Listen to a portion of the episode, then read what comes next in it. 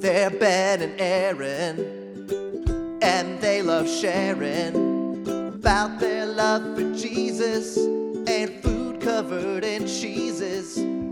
Weird news, history, sports regaled from a generation raised playing Oregon Trail. National celebrations almost every day. There's only one thing I have to say. Don't you point or stare at their lack of hair. Yes, they're follically challenged, so sing along with the biblical Baldy ballad. Get out of here, Baldy. Get out of here, Baldy. If you don't know what I mean, read 2 Kings chapter 2, verse 23. Get out of here, Baldy. Get out of here, Baldy.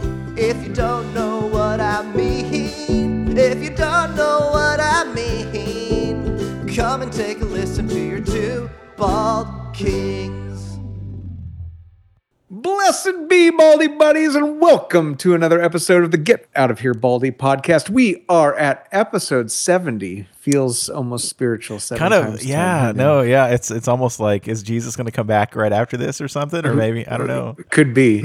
Well, I'm your host, Aaron Michaud, and that other voice is my friend and colleague, Pastor Ben Hitzfield. Brother, how you doing? oh man i love it i love it it's going to be a busy week and there's a lot to do but this is what this is what i live for this is this is it man i mean this is great i mean a lot of good things at the church family events and then just a lot of special um just special times of, of memories to, to make i just love this time of year It is so great. And it's like, it's just easy to talk t- about Jesus, which I really, oh yeah I love.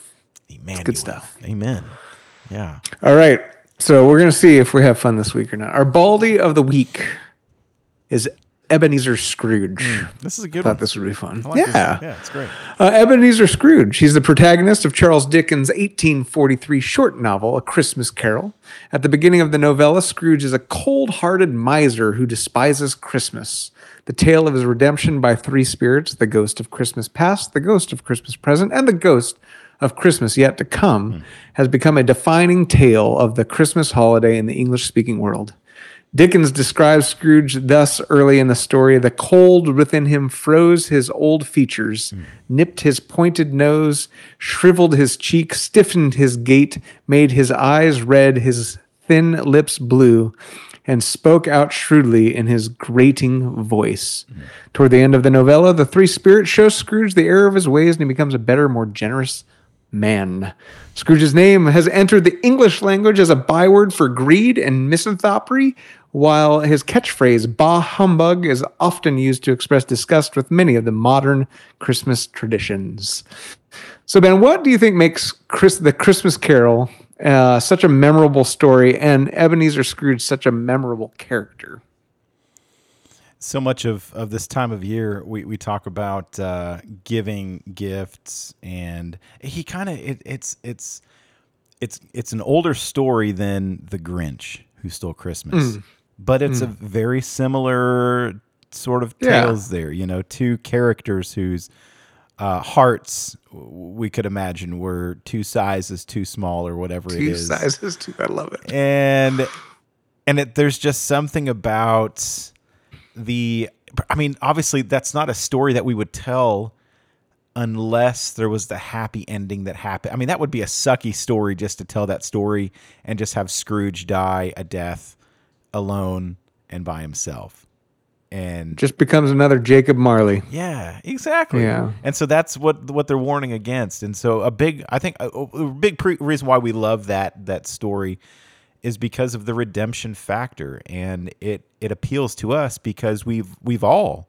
uh, messed up. We've all been Scrooge at times, and so we we all need the message that there's hope for us, just like there was hope for Scrooge. Yeah, I think you're right. It is a story that taps into those themes of redemption and transformation that we all know that we need. Yeah. And um, yeah, it's just it's, it's very interesting that that too just confronting. There's something about the story that I love where he like goes back and uh, the past ones just seeing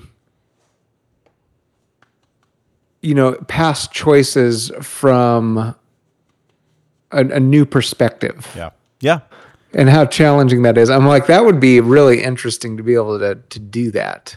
Yeah. And then like the ghost of Christmas present, just getting him outside Hmm. of himself and like seeing what his choices or his greed actually the impact that it's having on, Yeah. you know, Present um, day people. what what's his name? What's Is the guy's Tiny name? Tim? Ti- well, Tiny Tim's a little kid. I was trying to think Bob Cratchit. Oh, Bob it? Cratchit. Yeah. Yeah. Yeah. Um, Yeah. uh, and just yeah, like uh, and how like even that guy who has every reason to be bitter at Scrooge does isn't like Yeah. and how Oh, yeah. impactful that was when he actually sees that with his own eyes. Wow. Yeah. Um, yeah. And then the glimpse into the future, I think, um, powerful. Just a reminder of what's actually coming your way if you don't. Yeah. And I like those because it's like there there's some aspect of again biblical themes there that I think we in the same way I think like taking an honest look at our our past Yeah. Yeah. um really like maybe looking at our present from some other person's perspective Hmm. and the scriptures do give us a glimpse into what is the future for someone who would Yeah. choose to not yield themselves uh, Yeah. to God would give. And, and so I don't know. There's it's just tapping into all sorts Mm. of good things that I think is why it resonates with with uh, people over the years. I think the Um, the rich man and Lazarus that parable really uh, Mm. gives us a similar, you know, uh, sort of foreboding warning to uh, those who are are greedy and, and arrogant Mm. and um, not necessarily rich because that's not the problem. It's it's the arrogance, it's the greed, it's the um, it's the unwillingness to open our heart towards others in need when we have something to give, and Yeah. you know that's really the problem. I mean, I know I've talked a bit about it recently, is but it's that Malachi piece that they're withholding the tithe from the poor, Mm, mm-hmm. and it's just funny that that's one of the things that happened to the people of God Yeah.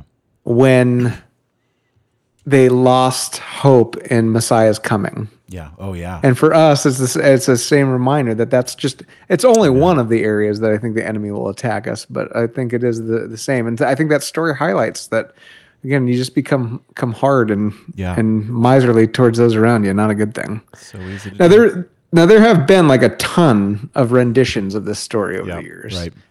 God, just reading uh, uh, those few quotes and descriptions of him make me want to go back and actually read the book now. Um, but Sure, yeah. what do you have a favorite? Like if there's been a play or a um, movie or an animated version, I don't. Just do you have a favorite version of again a Christmas Carol Yeah. The Disney cartoon um, with Jiminy Cricket? with Jiminy Cricket and um, I'm trying to think who is who plays Scrooge in that. Man, I should. uh. Scrooge McDuck, isn't it? Oh, it is Scrooge. Yeah, of course it is. It's- of, of course it is. But then also, makes makes sense. I think the Muppet Christmas Carol is elite as well. Oh, love- that's a good one. li- so maybe actually now that I said that, I think the Muppet Christmas Carol is is my favorite because I'm a big Muppets fan. That's an awesome one. I'm trying to think like I don't know if there this one would be appropriate for everybody or not. But do you remember the one with Bill Murray where they did kind of like a modern take on it? No, I don't know if I've seen. Um, God, what was it? it? Was I don't know if it was called a Christmas Carol though, but it was basically the Okay. yeah Christmas Carol by oh Scrooged is what it was called, Scroo- 1988. Scrooged. Um, okay. and for some reason, like I couldn't tell you. I don't even know if I should be recommending this or not. But I've got like I've got some memory of Uh-huh. this this movie that's like kind of seared into me. And that's what I love. There's there's ones that took it very literally, but there's been all sorts of kind of spin-off remakes Yeah. or modernizations of this tale Sure. As well. Now, I feel Um, like I need to go to the, li- the library after this, go and get that freaking book because I've never read the book, and I feel like I need to sit down with that with Charles Dickens, and then I could tell people I've read a Charles Dickens book. There you go. That sounds like a great idea. So And now, get while you're at it, check out Scrooge because I think you'll laugh. Bill Murray's funny. now here's one thought for you that Don't watch the- that one with your daughter though. I No, know I I- know enough about it to go just It's not that. not family friendly, not Christmas Eve. Uh, Well, yeah, I don't. I mean, it's not probably not bad in 1988, but So I wonder, like when we say someone's a Scrooge, we, we say that because of who Scrooge was in in the in the in the story, But It's been that influential, right? yeah, so I, I guess I was kind of wondering if maybe that w- meant that before, and maybe Dickens just used that word because it meant something in, in the English language. So I'm- That's interesting. Which came first, the Which- chicken or the egg? yeah, yeah, yeah, absolutely. The man or the or the I'm gonna find out. I'm I'm trying. you're, you're looking it up on Google right now. Um, because it, in that, I mean, it's almost like the same thing with doubting Thomas in, in the scripture. We don't, th- we can't think of, of Thomas the disciple um, as anything other than doubting Thomas, which is kind of sad. right. I feel like he did some other good things. From took the gospel to India. Forget his ministry after he was transformed yeah, You doubter. I won't believe it if I don't touch it. One one line. Poor guy, I know. Um Interesting. Okay. So Dickens selected Scrooge as a character surname with equal care. The name creates a distinct sound when spoken aloud, hmm. reflecting Dickens' understanding of his readers who would enjoy the story as a family. So it was planned to read out loud Yeah. it combines scrouge, a term meaning to squeeze or to press, with ah. gouge to cheat or to swindle. So it's a blending of those two words. Look at that. Oh my God. Look at that. I'll tell you what, folks. I learned something today on the podcast. folks, you better take this knowledge that just got dispensed and do something good with it. Impress Thank somebody in your you. life. Look at that. It's so good. Good question. This is Ben. getting I off like- to a, a good start Look at today. this is this is why you just you gotta keep curiosity That's right. is key to discovery. Very good. Man, I just feel like my I feel like we should just turn it off now and go home. But anyway, mind blown. And, and now I feel bad because for Scrooge because kind of like the Grinch and kind of like uh, uh, what, what was I saying? Oh, Doubting Thomas. We still use that name in such a you know even though Scrooge is redeemed. So, anyways, just I know, not not someone who's been transformed. right. We, I, I, hmm. We, you could preach a sermon on that, man. Oof, gonna get me speaking in tongues over here. All right.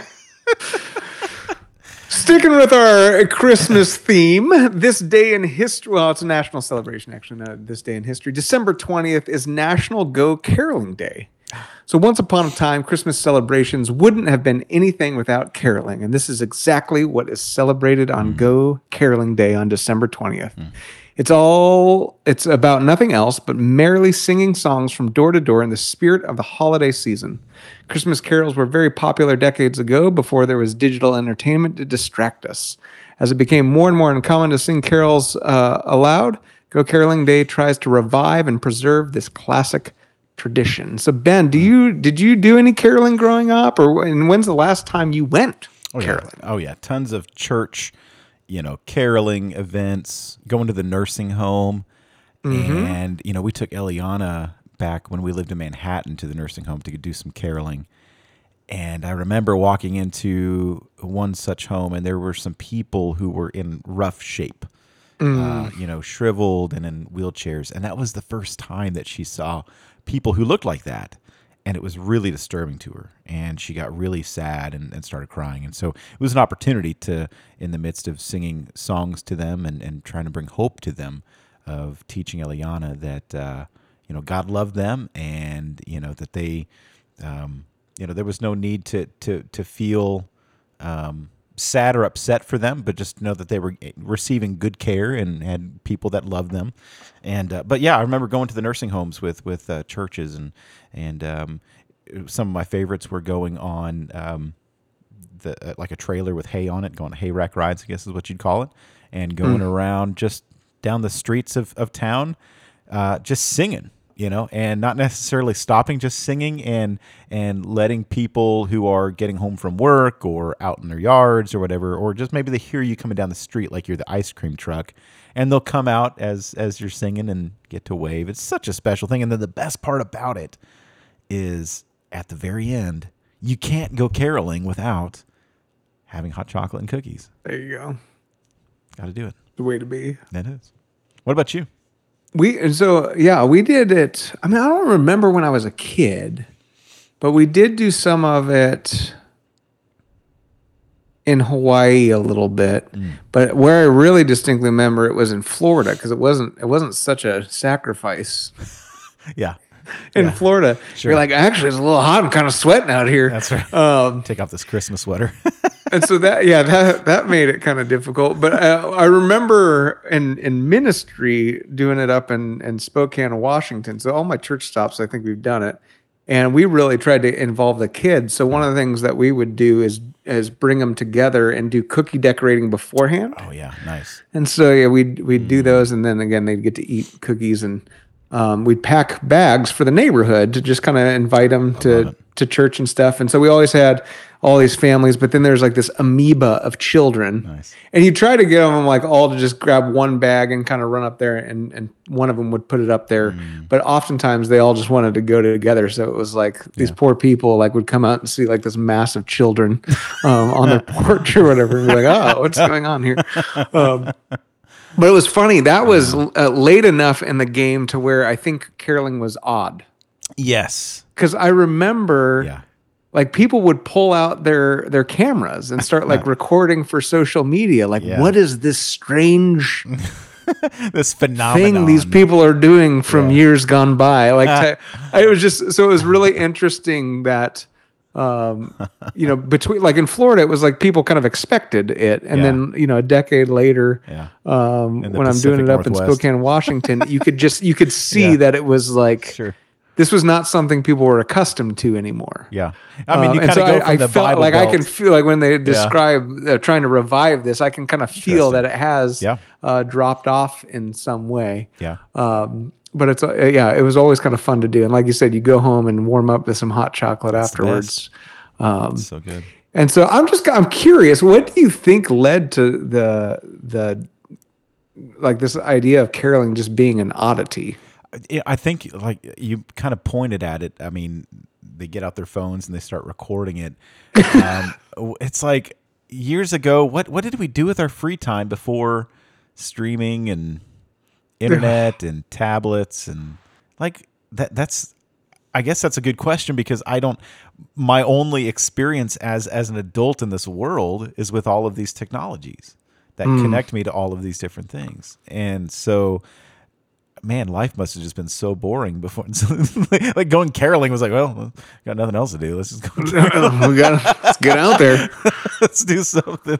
Um, but I think also another thing is you see this in the way that we interact with people around us, our neighbors. Um, less people spend time on their front porch and spend more time on their back porches nowadays. And um, we we pull up into our into our garages, close the door, we go into our homes, and we don't have to see or speak to any of our neighbors. And so um, you think back to, to years gone by where uh, people seem to be more neighborly, I guess. Um, Yeah. Used to, um, we're just more up for that kind of social interaction than than what we are, and part of it's because we're so busy.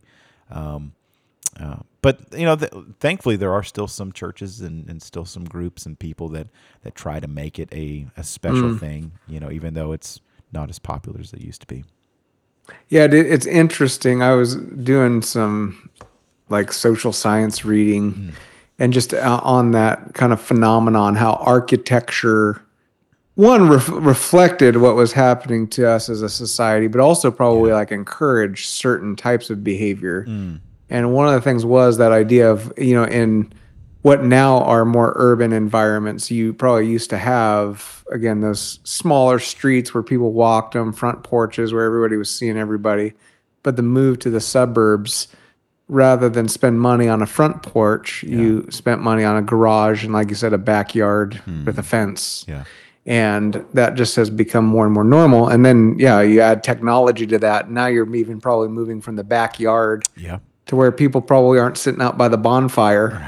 Yeah, um, they're actually just de- right down in the basement. Like you said let's binge watch that new netflix series or whatever.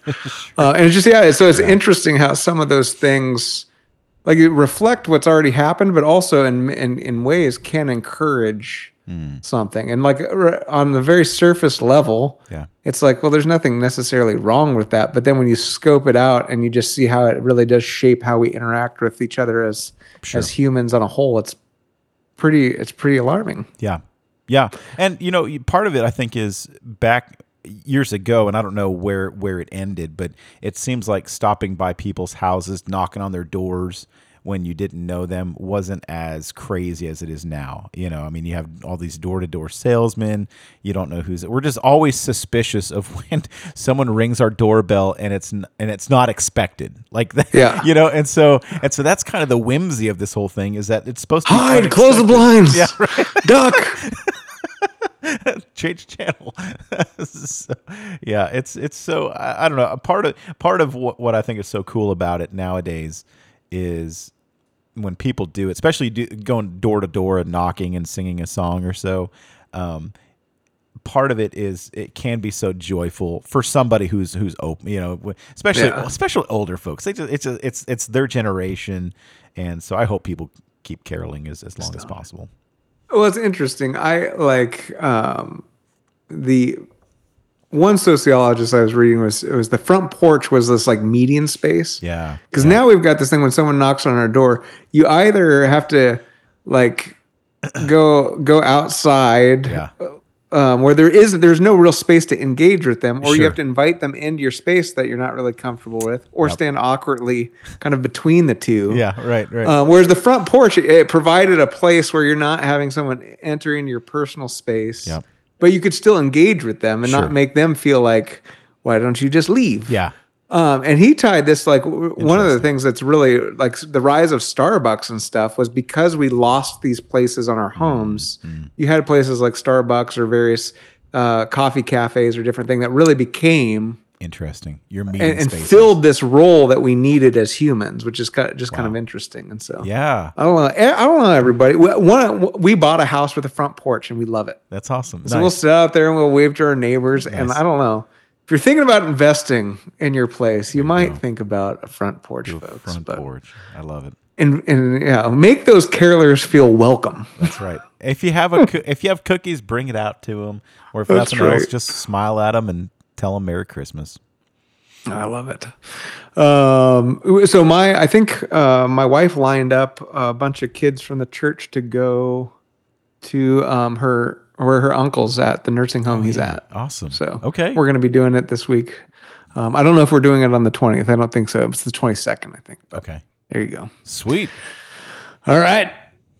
So we had a sermon this week. Cindy preached, um, and kind of continuing your guys' Christmas series. And I know she really keyed in on the theme of of joy, and I liked it because are you are you doing "Oh Come All You Bitter and Broken" or this was kind of that week, right? Yeah, this was the week, and and she kind of leaned into yeah Psalm ninety eight and more of, of the third Sunday, uh, the theme of joy. Yeah. So I'm And I actually do- thought it was, uh, I mean, it's kind of an invitation to those who are bitter and broken to Yep. step into to joy, which can feel so unnatural. yes. Um, Right. And so, as I was kind of thinking through that, I really en- enjoyed that. Absolutely. But I thought we would actually just her, the bulk of her message. Um, she said lots of good things, but that middle chunk was really Hmm. just sitting in, in Psalm ninety eight. And so I thought I'd we just I'd read it aloud, Sure.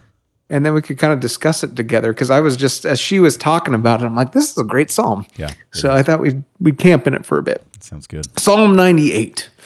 Sing to the Lord a new song, for he has done marvelous things. His right hand and his holy arm have worked salvation for him. The Lord has uh, made his salvation known and revealed his righteousness to the nations. He has remembered his love and his faithfulness to Israel, and the ends of the earth have seen the salvation of our God. Shout for joy to the Lord, all the earth. Burst into jubilant song with music. Make music to the Lord with the harp, with the harp and the sound of singing, with trumpets and the blast of the ram's horn. Shout for joy before the Lord, the King. Let the sea resound and everything in it, the world and all who live in it. Let the rivers clap their hands. Let the mountains sing together for joy. Let them sing before the Lord, for he comes to judge the earth.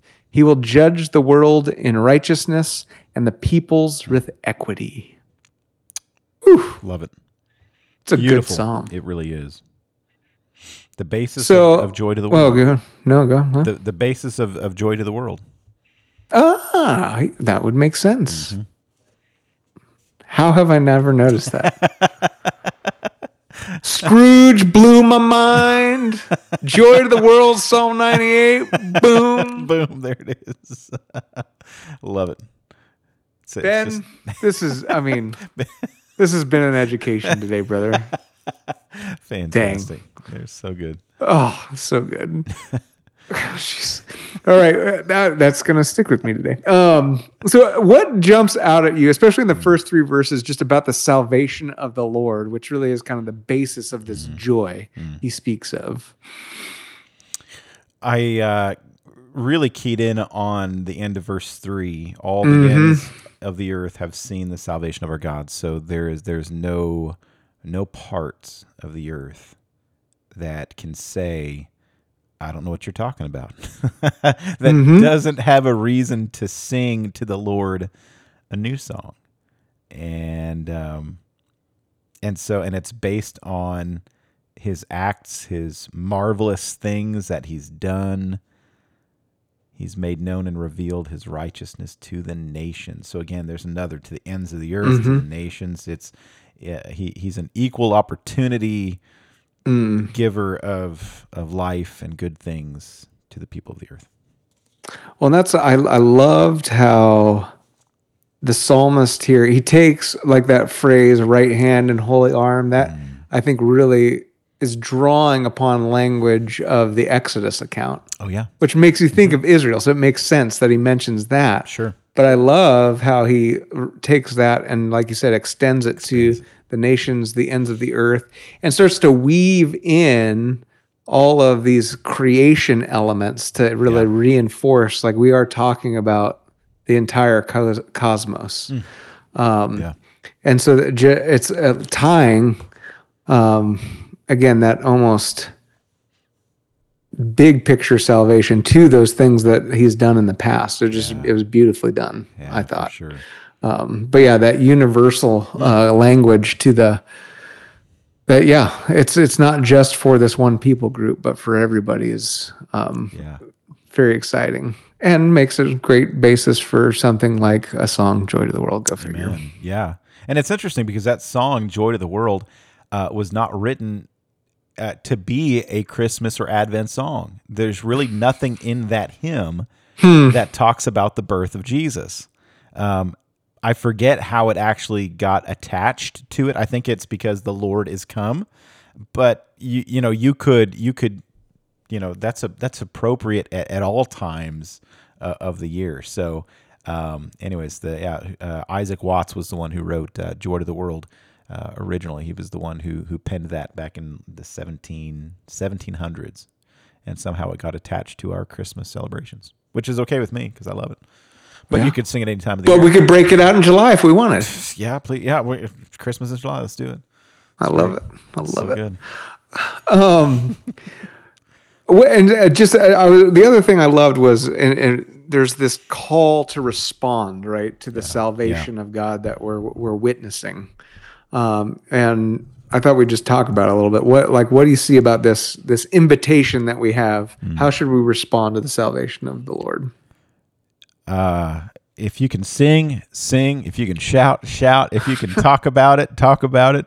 Whatever, whatever we can do to not. I, I think this is really the, the key: is not hindering that joy, not putting a, a cap on that joy. And I don't know. I mean, uh, you kind of want to see sometimes in church when we're singing songs like "Joy to the World" and other songs that talk about having these emotions it's always interesting to notice the facial expressions of the people mm. as they're singing these songs. Joy to the world. Yeah. Yes. I mean, that's really so. Think about what you're singing, and that's what John Wesley writes in the his mm. preamble to the the Wesleyan to the Methodist hymnal. Pay mm. attention to what you're singing, and let your let your emotions reflect the words that you're singing. And and I love how it's not just the voice. Then he says, "Make music to the Lord, include the harp, include trumpets, ram's horn. It's funny. There's a group of Christians, the Church of Christ, which uh, as as a Christian church we're related to. We're cousins, but uh, a part of the Church of Christ sect, they do not use instruments in their worship. They think it's unbiblical. And so I don't know what they do with Psalm 98. So get out your get out your. I mean, if you don't have instruments, use the voice that God gave you. But if you have an Amen. instrument, get it out and make a joyful noise. Dude, my I gave my dad a shofar. I might have to get it and start blasting it during our worship services. I love it. Uh, That'd be so awesome. well, it was like I, it was funny. Like we used to do the conch shell in Hawaii Oh yeah, as kind of like a call to worship. Certain certain churches would do that. I love that. Um, Culturally so it's kind of like their version of the ram's horn. So Absolutely. that'd be fun. Okay, I don't know if you're listening and you're from like a different culture. Yeah. Might be fine to go through that list and go, hey, if we were to do a little cultural um, version of Psalm 98 verses four through six, what would we put in there? What would we include? Yeah, that's right. That's a good. Yeah. That's a good question. Yeah. Might be kind of fun thing. Since Absolutely. you know it's for um, all nations, I think we could have the the Hawaiian version. I think so. Who knows? No, that could be, fun. There's be your assignment if anyone wants to tackle it. Why not? love it. Uh, and that's what I look, this is loud. Like uh, what I love about this response to God's salvation is it's loud. Oh man. Yeah. I mean, yeah. there's jubilant music, and I'll tell you what, I know a ram's horn and trumpets. They ain't they ain't quiet. I was gonna say, and and you think about how music makes us feel, and and all of the songs that we sing that make us happy, that just inspire us to sing along. I mean, so, think about all the secular songs that we sing that you just hear the first note of that song, and it just gets us going. And it, it should be that way uh, when we come into worship. Amen. So creation joyfully worships, right? As God comes to judge the earth, verses Yes. seven through nine record. How do you think those verses, um, like you said, this is maybe isn't just for Advent, but it does certainly get at the heart of what the Advent season is about. Um, so how does it help us really orient to the purpose of Advent? a big part of Advent is the the waiting aspect, and of course now our waiting, our Advent is the waiting for Jesus to appear, and for His day of uh, for the day of the Lord as we call it, and it's a day where where He's going to judge. And what I love is that we're talking about a joyful hymn, and we've talked about this in previous episodes about how God's judgment um, th- there there's a fear factor there for for those who want to stand before God in pride. That's not going to work out too well for you.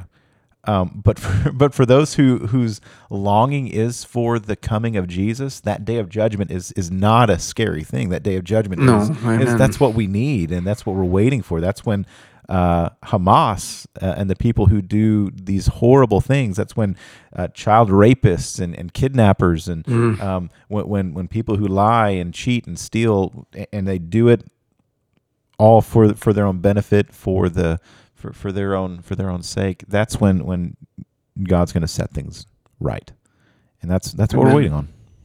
Well, I love that this this image and and hope and celebration of his coming to judge, in in the in the logic of the psalm comes after he has revealed himself. Yeah. Um, in righteousness to the nations, that he's again all the ends of earth have seen his salvation. So it's not that there, the, again, there's been this invitation to participate in the salvation side of that Yeah. which by the end we should we should get to it again if you're like you said if you're on uh, the right side of that judgment it is a beautiful and wonderful moment when all things are made new and right Yeah, yeah, um, right. and i think it's so easy to forget that uh, that that uh, proposition of judgment comes after Hmm. again god making known his strong right hand and inviting everyone to step into the salvation and righteousness that he offers Yes, yes, that judgment doesn't come uh, un- until there's the opportunity to, to to step into the light and to to become a citizen of God's kingdom. And Amen. so either you can step into that kingdom now and and when that kingdom is going on for eternity you're a part of it or you could say I'm going to be a part of of the kingdom of the world that's going to fade away. It's going to burn away. Boom. Which one do you choose? So I mean, I tell Cindy thank you for Yeah. a wonderful message. I like I wouldn't have been looking at Psalm 98 this week if she hadn't Yeah. uh, taken and sat with it. So I I, appreciated that from her. But Now you guys continued in your awesome series, didn't you? we did. We were to the God with us, uh, exploring this theme of Emmanuel And this week we were looking So at the arc, uh, incarnation and uh, David Parrish. He's a professor of history at College of the Ozarks and a deacon at our church. Um, shared with us, and I love I love David because he is he's a brilliant thinker. Um, and so he he was so funny. He's we talked many times leading into this service, Yeah. and he's like, "Do you know how many heresies I could step in?" talking about the incarnation. So he was a little worried. Well. but he did a great job. He he just he talked first about just answering the question, what is the incarnation? This idea of God um, putting on flesh. And then uh, after he established that biblically, he moved into um, sharing why the incarnation. And he didn't spend a lot of time on these five points, but I thought we would um, just Yeah. look at them briefly and just see if there's any one of the five that kind of resonates what we've been thinking and processing this Advent season. Yeah. Um, and I, he, I believe he got these from Graham Cole, who wrote the book "The God Who Became Human." But five reasons of why the incarnation. One, to provide a substitutionary sacrifice for the sins of all humanity. Hmm. Hebrews 10 1 through 10. Yeah. Number two, to reveal God to humanity. John 14 7 through 11. Number three, to provide a high priest interceding for us who can sympathize with our weakness. Hebrews 4 14 through 16. Number four, to offer a pattern for the fullness of human life. 1 John 2 6. And number five, to destroy the power of the devil. Yes. Hebrews 2 11 through 15. Wow. And so I just again, I'm sure there's you could do a list longer than five, but I thought those were five excellent reasons.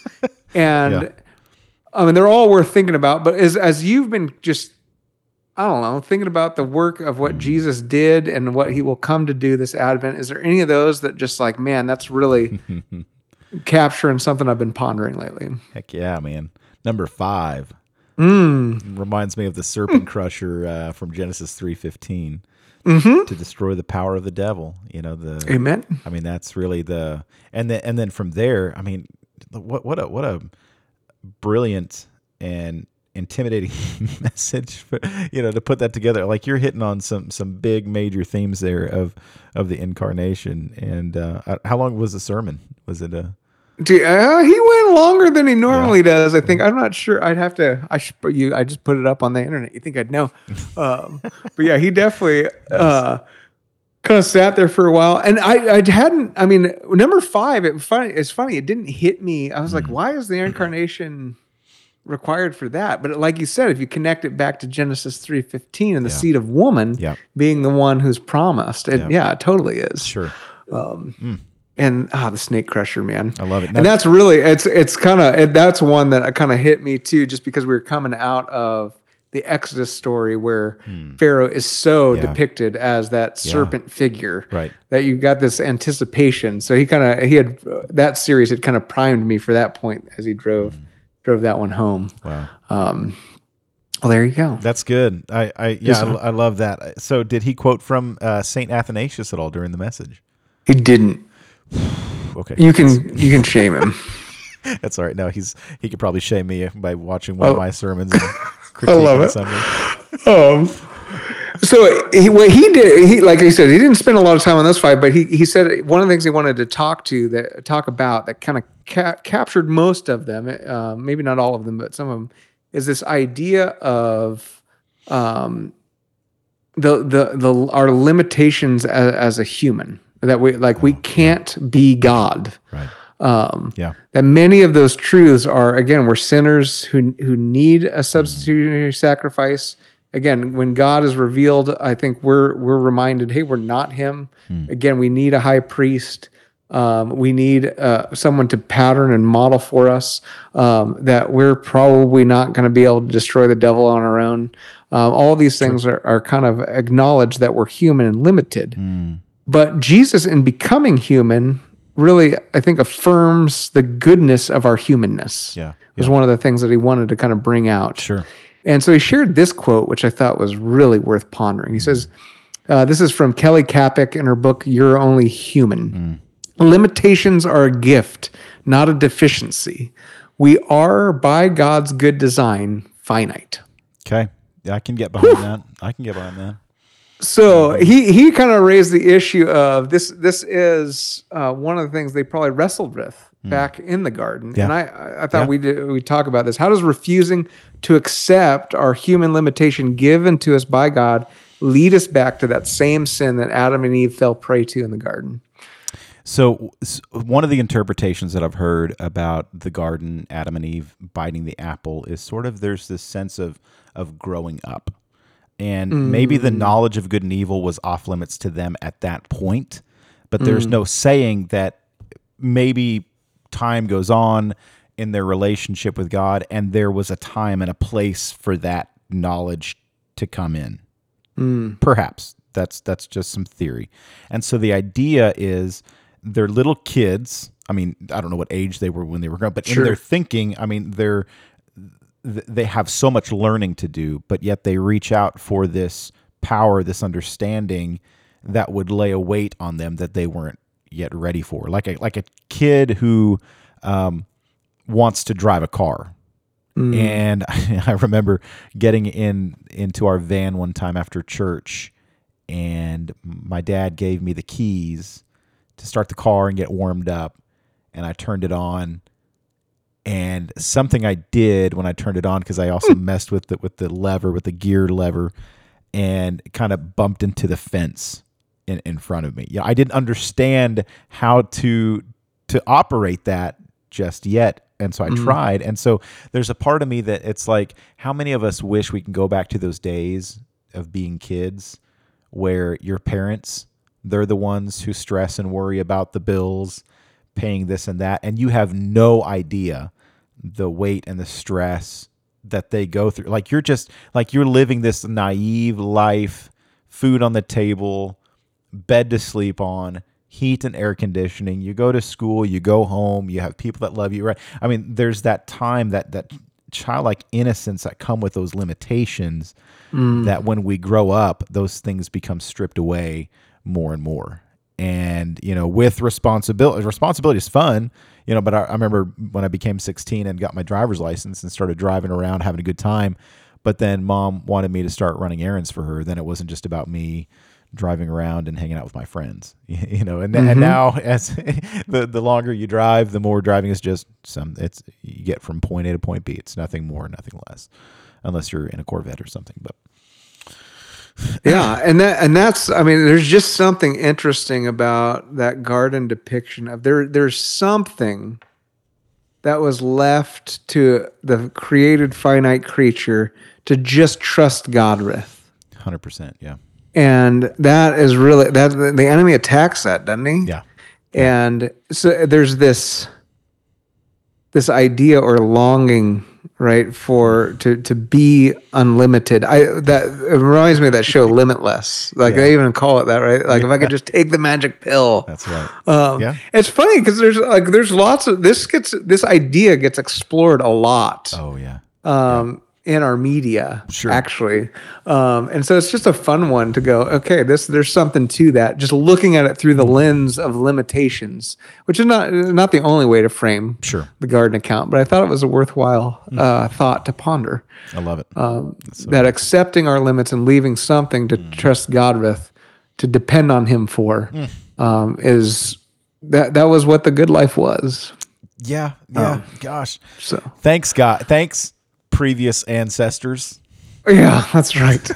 um, the other thought, and the last one I just want to talk. There's, he's shared a lot, dude. I'm telling you, like this guy was unpacking some things. But um, the other thought that he had was seeing limitations as an opportunity to love and to be loved. And oh god, it was so good. Like I would just, it was one of those ones where I'm like, I'm gonna go home and have a cup of coffee Okay. and sip on that for a while. So how does uh, how thinking through like our refusal to accept limitations Yeah. actually prevent us from being loved by others, but also I think is becomes an obstacle to us uh, willingly expending ourselves sacrificially to to love others as well. Um, Wow. do you that, think? That is that is a that is a ponder worthy statement. I'm I'm thinking through accepting our limitations. Uh, you know, um, hmm. How about how about you start this off because I, Okay. I wheels are Yeah, well, I've. I, I've gotten I've gotten head. to sit with it for a day and a half. So yeah, absolutely. So the the the the idea that when we accept our limits, right, we can acknowledge God, I need help. I can't do it on my own. So we can receive God's love. Yeah. And in that same way, I think when we're in Christian community, the moment we're able to say, like, Ben, I've got a need, brother. Like, can you can you and, and you you become open to people meeting Yes. that need. Whereas when we're self sufficient, we actually like we we take away people's ah. opportunity to love us. Yeah, yeah. And then I think on the other end, mm.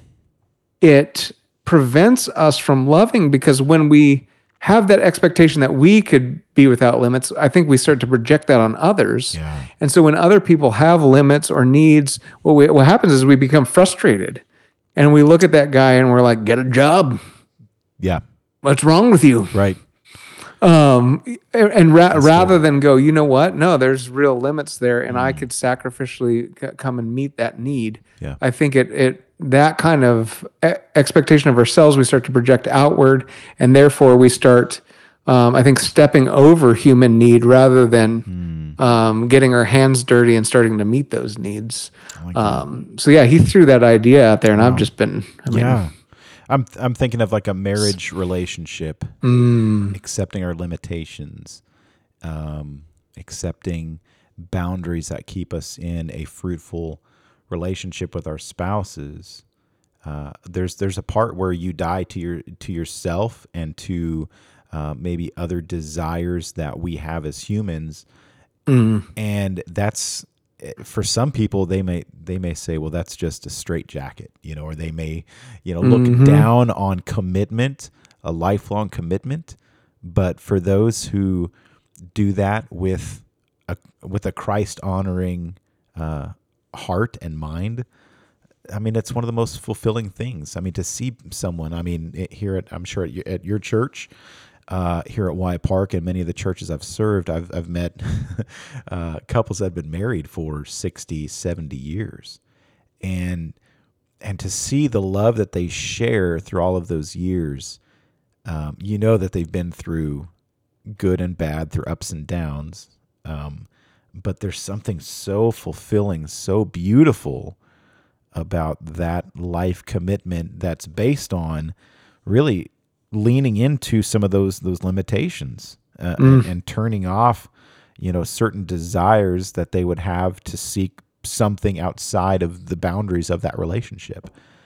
And um, some people it's some for some people it's hard to see uh, you know the good in the midst of difficult seasons when, when you're in a relationship um, but uh, gosh, I guess one of the encouragements would be to, to just lean into that because, as, as you said, there is that opportunity when you're going through difficulties in life to have a partner, ha- have have a have a wife or a husband who uh, they to to know that you're loved unconditionally. Uh, there, there's, I mean, I don't know if there's any better gift than that. You know, to, to realize that, to really in, in your mind know that the person that I'm with loves me despite all my flaws, my personality. You know, it's funny. Sarah and I in premarital, we we joke with um, people we're kind of working with on the key to our marriage being low expectations. um, and I've always said it that way, and I'm like, I, that doesn't quite.